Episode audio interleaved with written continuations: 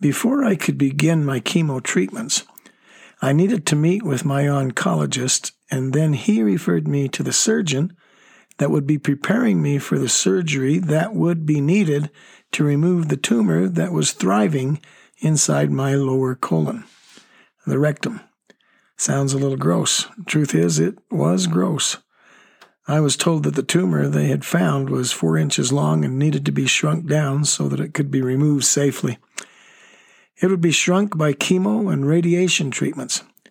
This tumor would end up giving me more trouble than I could ever imagine. My surgeon had me come in to do some pre exams to measure and make a plan of attack. It really was like getting ready for war a war against an invader, an invader of my body. The tumor was not welcome. It was trying to take away my freedom of life. It was destroying my health, causing pain and discomfort, and threatening to move to other parts of my body through my bloodstream. My liver, lungs, brain, and pancreas were in danger. My cancer stage showed a 3.5, kind of a borderline in having a fighting chance to defeat this frightful enemy. So we met with the oncologist and he told us what needed to be done and that we needed to begin by meeting with a surgeon at LDS Hospital in Salt Lake City. We talked to the staff there and were told when we needed to be there and what to expect. The doctor needed to examine the area where the tumor was. That wasn't going to be very fun, especially when I found out I would not be put out to do it. I was not too excited about what I was in store for. After Dr. Kim finished the exam and I was sufficiently embarrassed, a plan was made. I was to have 12 sessions of chemotherapy. I would be able to have these treatments in Richfield, which is 30 miles from our home, compared to Provo or Salt Lake City, which are two and a half to three and a half hours away. That was the good thing.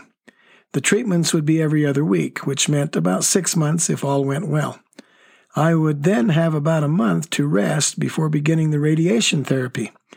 Radiation would be combined with oral chemo for the next two or so months. I would go into the Utah Valley Hospital in Provo five days a week to have 10 minutes of radiation. Two chemo pills would be taken every day, seven days a week during the radiation. We did not feel like we could drive to Provo every weekday for two months, so our son Eric and his family said that we could stay with them.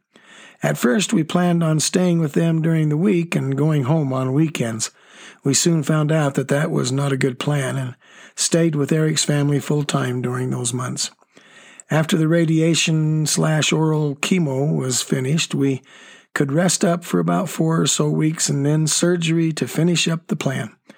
We were told that it should take only about four to six weeks to recover from the surgery. That's a total of about a year and a half, give or take. It was a little overwhelming uh, when we were told this. How could we get through all those months of procedures and not even be sure if we could win this battle? One thing was certain we couldn't win if we didn't do what the doctor said.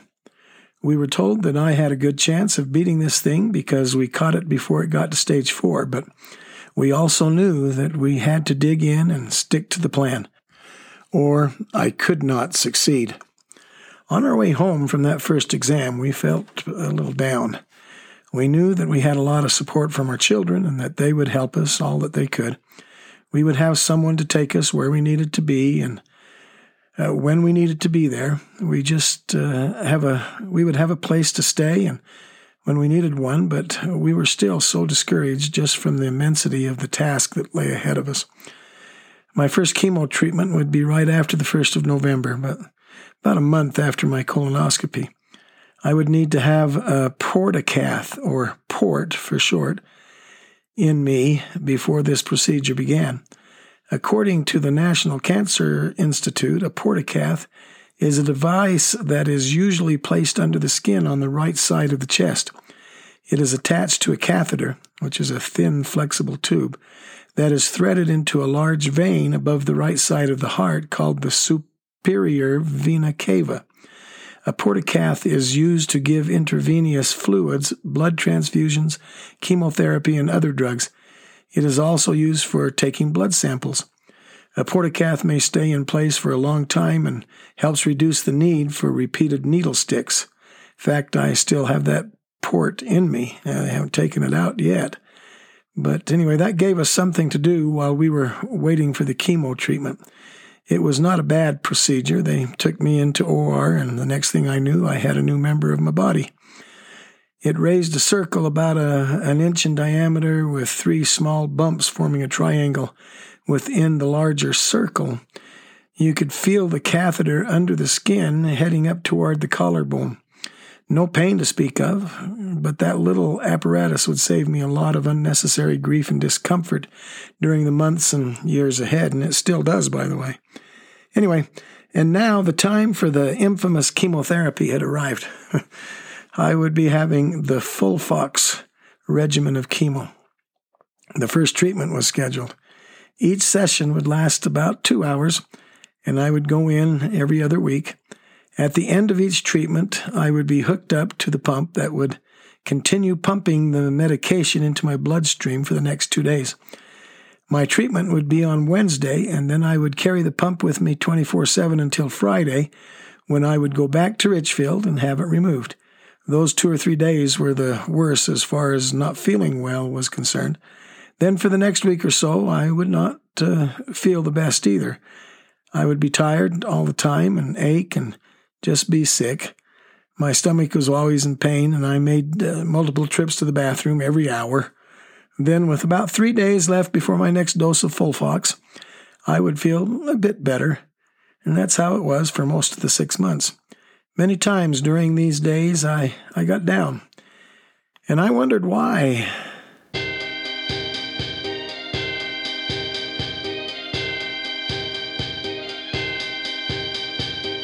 I can't believe I'm sitting here in this space. Yet here I am, my name's on their database. They don't use IVs here, the poison goes through this port. It goes from there to all parts of my body to start. Start helping me win this crazy battle I'm in. But I wonder, what am I doing here? I look for the day I'm out of here, but will it come? I don't know. I can't succumb. I won't let go.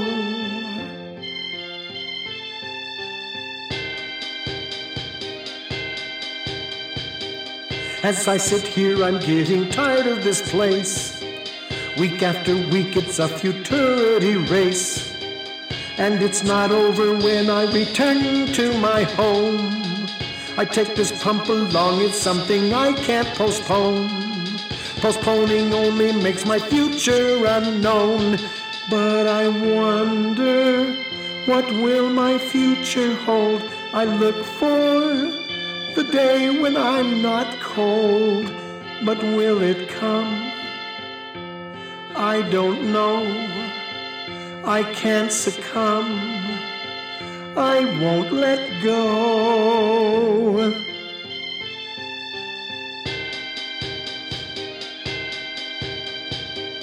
Day after day pass by, I'm scared half to death. My heart is pounding and I'm feeling the stress. My hands are shaking and my palms are moist. I've found that chemo's tough, but I do not have a choice. My choice is life or death. I'm so paranoid. But I wonder, will I be healed while here? Or will I be dead and disappear? I can't have doubts.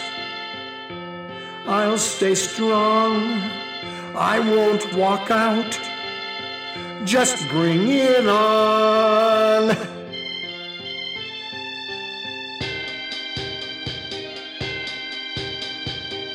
For the time being, my chemo is done.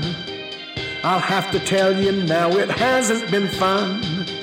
Regurgitation, cold sensitivity, and I'm sweating bullets, radiation's at hand. The tumor's shrinking, but still I don't understand. And I ponder, what will be coming next. I'm feeling so very overstressed. When will it stop? I don't know. I'm so distraught. I'm on death row.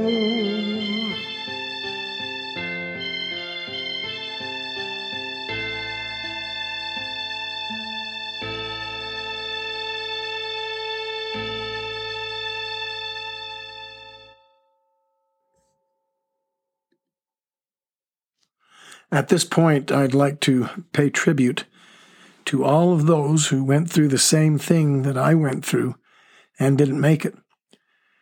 They are my heroes. They are the ones that have paved the way for the rest of us. I don't have the answers as to why they had to fight so hard and still did not make it through their fight without paying the ultimate price. They are over their trials now and are helping the rest of us fight the war. I'm grateful for their example to me and all the rest who have and will continue to fight the demon which is cancer. A few days after my second treatment, I got very sick. I could not stay out of the bathroom, and I had double the pain in my stomach that I had had the, in the past. Brenda decided I needed to take a trip to the ER. She didn't feel like she could get me there by herself and called our son Kendall. He lives in Circleville, which is about 25 miles from our house. He told his mom to hang on and he would be there in a few minutes. And he was. It took him about 15 minutes to travel that 25 miles. By the time he got to our house, Brenda's sister Shauna was there to help get me into the car. I was loaded in, and in about 20 minutes, we were in the ER in Richfield. Upon arrival, blood tests were given, and they found that my white blood count was down to 0.02, I had no way to fight off any infection. My tests were showing that I had E. coli. Uh, that's a frightening infection in the intestines and potentially deadly. With no way to fight it and getting worse, I was admitted to the hospital. I have very little memory of anything at all in the next eight days. I do remember two or three things that happened to me at that period of time. The first thing is when they pumped my stomach. That was horrible. I remember them trying to stick a tube down my throat. It wouldn't go, and I was told to swallow the water that they were giving me. I couldn't swallow it, it kept coming back out. I remember Brenda telling me I had to swallow as much as I could, but I would keep fighting it. The next thing I remember is that something happened. I, I don't know exactly what it was, but Brenda's reaction was, ew, gross. And the nurse said, Yeah, I know. And after that, I went blank. Sometime during that week, I remember a couple of other things things that really make me think about the eternal nature of things. I said that I was in the hospital for eight days. During that time, I came very close to dying.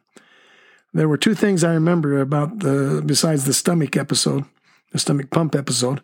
The first was a little boy that uh, kept showing up in the hall outside my room. I remember him just as plain as I remember seeing my grandkids when we visit or they come to visit us. He was standing down the hall with his arms at his side. His trousers were dress pants, and he wore a collared shirt, a blue tint to his clothing. He didn't speak. He didn't have any expression of any kind on his face, but he looked so familiar. He just stood in the middle of the hallway, looking straight ahead into my room. I, I couldn't speak to him. My voice would not make any sound. Our eyes met, and we looked at each other until I drifted off to sleep. This happened several times during the course of my stay in the hospital. Sometime towards the end of my stay, I remember asking the nurse if there had been any young child visiting someone in one of the rooms close by, and she said no.